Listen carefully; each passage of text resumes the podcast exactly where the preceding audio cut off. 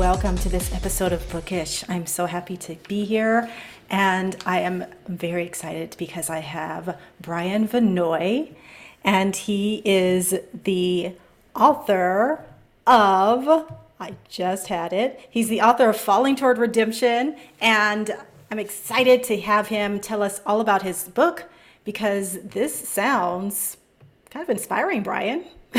Just looking through your synopsis here, and so uh, we're going to get into some deep stuff. How are you doing? I'm doing good. I'm doing good. I'm uh, I'm actually not driving today. I still have to work full time as an owner operator trucker, so um, I'm not driving today. I have to do a DOT uh, reset to get a new work clock. So okay. it's a trucking thing. Yeah, well, I'm I'm happy that you're not driving at the moment because we always do want to stay safe. No, I wouldn't. I wouldn't want to try to do something like this and drive in a fully loaded semi. That would not be a smart thing to do. Yeah, yeah. So um, we have a lot of things that we can cover with your book. I kind of want to start with this the the Holy Spirit and your heavenly Mother, and I want to talk a little bit about how the description of the Holy Spirit points to the feminine nature of a loving God. That was a real life experience um, literally as it seems to happen so many times that oh dark 30 in the morning when the veil is the thinnest and it, and it really does it really does seem to happen quite often then mm-hmm. um, being awakened out of a deep rem sleep uh, my now ex-wife was right beside me in bed and uh, to the right in my face, right in my nose. Uh, the most beautiful scent of freshly cut glorifunda. Glorifunda or is it gloribunda? Roses. The, when you think of the rose smell, it, it was like, you mm. know, hmm. magnified, but not like, you know, really artificial, sickly sweet perfume, but just the most, what you would imagine a perfect rose smell would be. Mm-hmm. And it, it was like right here. It was right here. Mm-hmm. And it was obviously I mean, there was no ambient light in the bedroom, and it was obviously something. I had been on a spiritual journey that I had started maybe a year ago when when I actually got married. When I actually got married, I had relocated down to Georgia. I always have to laugh at that because it's that that uh, great "The Devil Went Down to Georgia" song. Um, but it opened me up to a, my spiritual journey, which I had been on for 15 years now. And I had at that point I had gotten used to being having encounters with both the angelic and demonic realms and actually having encounters with entities from both. So I had gotten used to the idea of making an appearance, making an introduction, introducing themselves to me. Hmm. And so I didn't even articulate the question. It was in my mind. I asked, Who are you? Because it was obviously an introduction. It was like it was like somebody gently waking you up out of a deep sleep, saying, "It's time to wake up. It's time to wake up. I have something important to tell you." And that's kind of what I the way I took it. And I just asked, "Who are you?" Mm-hmm. And I had one word one word answer come into my mind, "Mom." Really? And I immediately, in my spirit, I immediately knew, you know what? This is not talking about my earthly mother. And I knew, you know how when you you get you you have an epiphany and it's not just knowing up here, but it's knowing here. It's knowing in your entire being that this is right, this is correct. And I knew it. I know, oh my God, this is this is the Holy Spirit. This is the Holy Spirit. And it's feminine. The Holy Spirit is feminine. My heavenly mother. And over the course of several weeks and months, I, I you know, after doing my I'm just of a curious, very curious nature. And doing research, and, and it just made perfect sense to me. It's the Holy Trinity. You have the triune nature of the creator of the universe, right? You have God the Father, you have the Holy Spirit, uh, your heavenly mother, and you have Jesus Christ, the Son. It's the perfect nuclear family. Hmm. The triune nature of God is the perfect nuclear family. It hmm. made perfect sense. And after doing later re- later research, follow-up research, um, in in in the Talmud, in the in the in the oral tradition that follows the Torah, in the Hebrew culture, the Talmud. You can research this. Rabbinical teachings and rabbinical traditions that go into the Talmud, they actually, when they talk about the glory of God making an appearance, they actually they actually assigned it a name. They gave the glory of God the name Shekinah. Mm-hmm. And when you look it up, Shekinah names have names have genders, right? Shekinah in Hebrew is feminine. It's a feminine gender. It is the name, it is a girl's name, Shekinah. Mm-hmm. So when they talk about the glory of God in the Talmud traditions, they gave it the name Shekinah. So I'm like, this is great. This is perfect. Because at that time I was writing the book and I, I, you know, I wanted to incorporate the appearances of the Heavenly Mother, the Holy Spirit. And I'm like, well, what do I call it? I mean, it's going to become, you know, if I have to constantly say, you know, the Heavenly Mother, the, it's going to be, I'm like, I'm going to use Shekinah. So every in the book now, every time I every time Shekinah Mother makes an appearance, you have you have falling rose petals in the scent in the scent of roses. Mm. And so when you had this experience and you were introduced to this, the feminine aspect of God, it, did this were you religious before or did this was this the impetus for for um, creating a relationship with God? No, I uh, I was raised outside of Philadelphia as Mennonite. I was raised in a Mennonite home. So I always had that, but I ran away kicking and screaming from that that indoctrination, which thankfully later on I realized that it was a foundation that saved me so many times. I had that foundation underneath me. But I ran away kicking and screaming when I was 16. I didn't come back to the church until I was like 36. Mm-hmm. But I always had that foundation with me. Okay. So, but when I thought about what the holy, when you think about the nature and the job description and what the Holy Spirit does, with us, for us. Her her job. It, uh, she educates, she nourishes, she instructs, she she disciplines. Right when you're a bad bad girl, a bad boy, what happens? You get spanked. Right.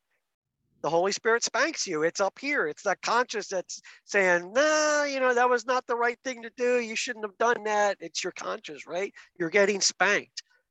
Mm-hmm. Who do you think of? I think of mom. Right. I think of mommy. I think of mommy. Mm-hmm. Mm-hmm. Right. And to me, it made perfect sense. Mm-hmm. Now, it was just natural to to develop a relationship with your creator.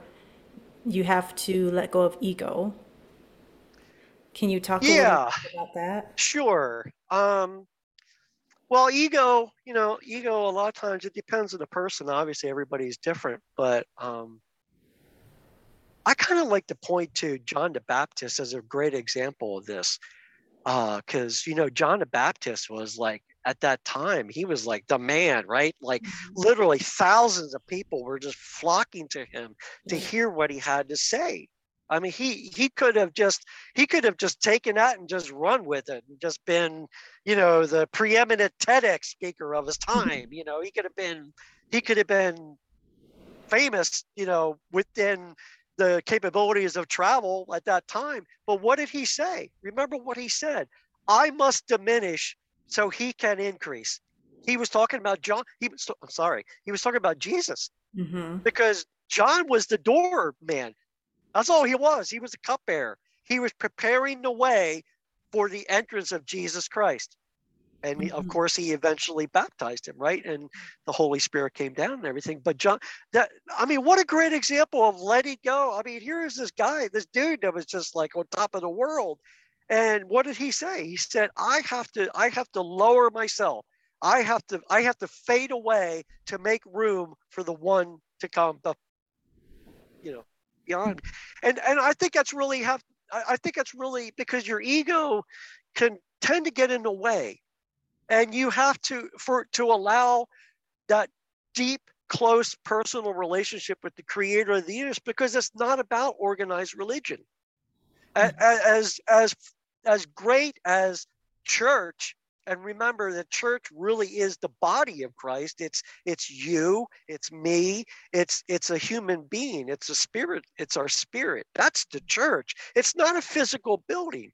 Mm. because remember when the when the, the when the church began i mean they were they were having church sitting under a palm tree sitting on some rocks or sitting on the dirt you know? There there wasn't any physical building. I mean even the temple itself until it was built in jerusalem the temple itself was temporary it was a tent Right, right. You know it was a temporary tent there was no physical structure Mhm. so you have to you have to let go of your ego. You have to let go of that human nature that says, "Hey, everybody, look at me. Look how wonderful I am. Look how great I am. Look at, look at." You know, it's like even Jesus himself railed against the, the Sadducees and the Pharisees.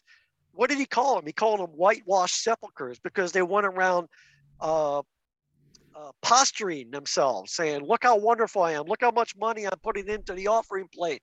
I'm openly praying out in public because to see to let people know how pious I am and how wonderful I am." And Jesus said, "You know what? It ain't about it. That's not that's not what it is. That's not what it is. It's not for your glory. It's for my glory." Mm-hmm, mm-hmm. So, do you believe in supernatural creation, that we are cre creations of a creator versus, Absolutely. okay. Absolutely. Absolutely. And and an analogy I like to use is um, a cup. I, I don't have a cup. I have a thermos coffee. hmm Uh, almost as important as diesel fuel. Um, when you hold when you hold a cup up to a mirror, it's the, the where I talk about the finite cannot reflect the infinite. Okay, I believe my own personal. It's it was a misinterpretation of the original Greek and, and. What it was talking about, we're created in the image of God. No, we're not created in the image of God. We're created within God. Th- This, well, I'm talking about this, flesh and blood. We're not created in the image of God. We're created within God, and God is within us. Every cell in our being, every strand of DNA, every molecule has God in it because God created it. hmm And God and it testifies to the supernatural creation. Uh, our body, our vessel is temporary. Everybody knows this, right? At 80, 90, 100 years, if you're so blessed, it passes away, it expires. Your vessel is done. So if your vessel is done, how how can how can something that's temporary be the image of something that's not temporary? God is not corporeal. He, she, they're not flesh and blood. They're eternal. It's like okay, the great movie with Charlton Heston as Moses, the Ten Commandments. When when when Moses comes down off the mountain from the burning bush, and Joshua's look, and Moses' face is glowing, and his hair is starting to turn white, and he's just got you know, he's like oh, right. And Joshua's look, Joshua's looking up at him, and he's like, Moses, did he speak to you? Did God speak to you? What did he say? And he looks down at Joshua. and He's like, Joshua, God isn't a man. He didn't speak to me as a man. And, and that line, I've always loved that line as a great description. He is the light of eternal mind. He Hmm. is the light of eternal mind. So if he is the light or she is the light of eternal mind, pure power, pure frequency, pure energy, pure love. That means we have to be all of that too. Because Mhm. if we are we are truly the reflection of all that, that means we are all that. And Mhm. even Je- Jesus talked about that. You can do these things and more. He was talking about the power within us because this all fades away. What we truly are is eternal. It's like the cup. The mirror can only see what's the, the cup, the physical cup. It can maybe if you hold it right, it can see the water in the cup or whatever you have in. It can't see the oxygen in the water. Mhm. Our body is the cup. Our our spirit is the water or the fluid. Our our soul, our eternal soul, is the oxygen Mhm. in the spirit. You have you have a spirit and uh, you have the spirit and soul is eternal, contained within a vessel that's temporary. Our true nature, our true nature is eternal. It's eternal spirit. It's eternal light. It's eternal power. It's eternal frequency. So then how can this information or how can knowing God, having a personal relationship with God, help people who are living in total despair? Because I feel like a It lot of people are not fully, they don't have this type of consciousness where they come from a creator and they are we they are created on purpose and they are pure love and pure energy and pure light. How do you that that is one of the greatest weapons of the the enemy uses. It really is. One of- one of the greatest at one of the his his greatest weapon is making believe making people believe he doesn't exist. Well, A is very there, close Brian, can. I ask A you, very, is, yeah, is there a devil then, if there's a God? absolutely, Lucifer.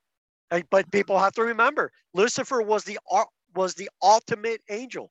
He Uh-huh. stood behind the throne, and he was beautiful. Lucifer is the angel. He's light. He's he's not he's not some clown in a red suit with a pitchfork and a pointed tail and horn. He, if he's not that, Lucifer was a preeminent angel, and I believe that the part of the reason he fell was because of pride. Because Uh-huh. remember, angel angels were before man. They Mhm. were there before man was created. And I believe Lucifer looked at that and looked how God planned to raise men up even above the angels, and he couldn't handle it. He said, There's no way. There's no way I will submit to these things. Mhm. And that was part of the reason he fell, was the pride. So they can Lucifer, can we think of Lucifer also as an energy? Absolutely. You have to remember, you have to remember when, when Jesus when Jesus was tempted in the desert for 40 years, get as he as he prepared for his ministry. when when when Lucifer offered, he's he they he took him to the high mountain and he said, "Look at all the world before you, and if you bow down to me, I will give you all of this." And Mhm. people are like, "Well, it was it wasn't his to give." Wrong, because even Jesus, even Jesus said, Lucifer is the god of this world. So he does. He is the god of this world temporarily. Mhm. Mhm. but he is the god of this world and he is not to be he is not to be slighted he is not to be taken for granted and he knows he knows humanity better than we know ourselves and he So also if, knows scripture if Lucifer is the God of the world, is then God the God of everything otherworldly? Or how does that work? no you have to understand god is sovereign over all it's even talking about free will you know people have this really conundrum with free will you know and it's like they say well if i have free will and and you get into that conflict of predestiny Mm-hmm. you know, where people will argue, well, well, you know, if God ordained me, or if I'm predestined to be a loser all my life, then why am I even bother trying? Why, why, you know, what's the point? I'm going to be a loser anyway. That's that's the wrong way to look at it. Yes, we have free will. We have free will. He gives. He loves us so much that he get, he gives us the ability to screw up, but to take all those screw ups. I mean, I've screwed up. You've screwed up. We've all screwed up. That what's that's what makes us human, Right. right? But along the way, you know, I can't, I can't. I'm my hand. I don't want to be going crazy, man. But along the way, we're doing this undulating journey of our life. You know, from one screw up to another screw up to another screw up. But over over all that, God is saying. Keep going, keep going, keep going, because really, believe it or not, you're still on the path I've ordained you to be you Uh-huh. are you are always because you have to you I, now I'm, maybe i'm trying to simplify this but if you believe that god is sovereign that he is omnipotent that he is omniscient that he is all-knowing then you if you accept that then you have to accept that at every single moment of your life no matter where you are at that moment you are exactly where God has intended you to be. And you say, "Whoa, wait a minute. I have screwed up so bad. I am I am financially bankrupt. I am well, I'm I'm twice divorced. Okay? I, I have made a mess of my life. How can I be exactly where God has intended to be? Because he is God. Because he is sovereign. because he is in control, because he knows what you're going to do before you even think about doing it. Mm-hmm. And he sees where you end up. Mm-hmm. And his plan, his plan is for nobody to fall short. His plan, that's why Jesus came. Right, right. Because so, because only because Jesus is God is God. Right. Jesus is God in in the flesh. So only he could do it. He had to do it himself. Because nobody else could. So I think so uh, let me try to put it think of it this way. So if we think of of God as pure light energy, pure love energy, and maybe as Lucifer as pure fear energy. And we have yeah, we have a choice of what energy we're going to subsist in at any moment. We can choose the the love of we can choose God's energy or we can choose the lower energy of Lucifer. Right. But we have that choice. We have that freedom of choice. But we always have the higher energy of God to help guide us through and out of the lower energy if we find ourselves there and we're like, this isn't cool. We want something higher, something better, yeah. something okay. Yes, with with in the authority of Jesus Christ, mm-hmm. we have the power to overcome Lucifer. And I and I keep specifically saying Lucifer because in the book, and this is even a revelation, and I, this this this is an ongoing conflict. But it was revealed to me that Lucifer and Satan are not the same. They're okay. two separate entities. They're two separate entities. They're not the same. And you know what? I wish we could get into that, Brian, but we are out of time. Okay, that sounds like okay. a fascinating conversation in and of itself. But tell us where we can find you and where we can find your book. Sure. Uh, all the everything is out now. The ebooks have been out since the beginning of the year on all global platforms. So you have Amazon and Walmart and Goodreads and all that stuff. And the physical books have, were launched Easter week. How about that? Wow. Great timing. Yeah. So yeah, they came out. They came out Tuesday, April twelfth. So they're all out on Walmart and Amazon and everything. So, and well, I I'm asking for I'm asking for reviews. I'm asking for reviews. I need reviews. I need reviews. Okay, well, I'm sure that after kind of leaving us on a on a cliffhanger, the difference between Satan and Lucifer, then I'm sure a lot yeah. of people want to read that to, to learn, you know, what's the next chapter there. But thank you so much for joining yeah, us, book Brian. Two, book two is in the hands of the same editor that did book one. So oh, book oh, two a... is finished. Okay. Yeah, and I'm working on book three. I'm working on book three. Wow. Okay. So this this is exciting, very exciting for you. Thank you so much for joining us today, Brian, and thank, thank you, you for tuning into Bookish. And I will see you next time. Bye bye. Thank you for the opportunity. Bye bye.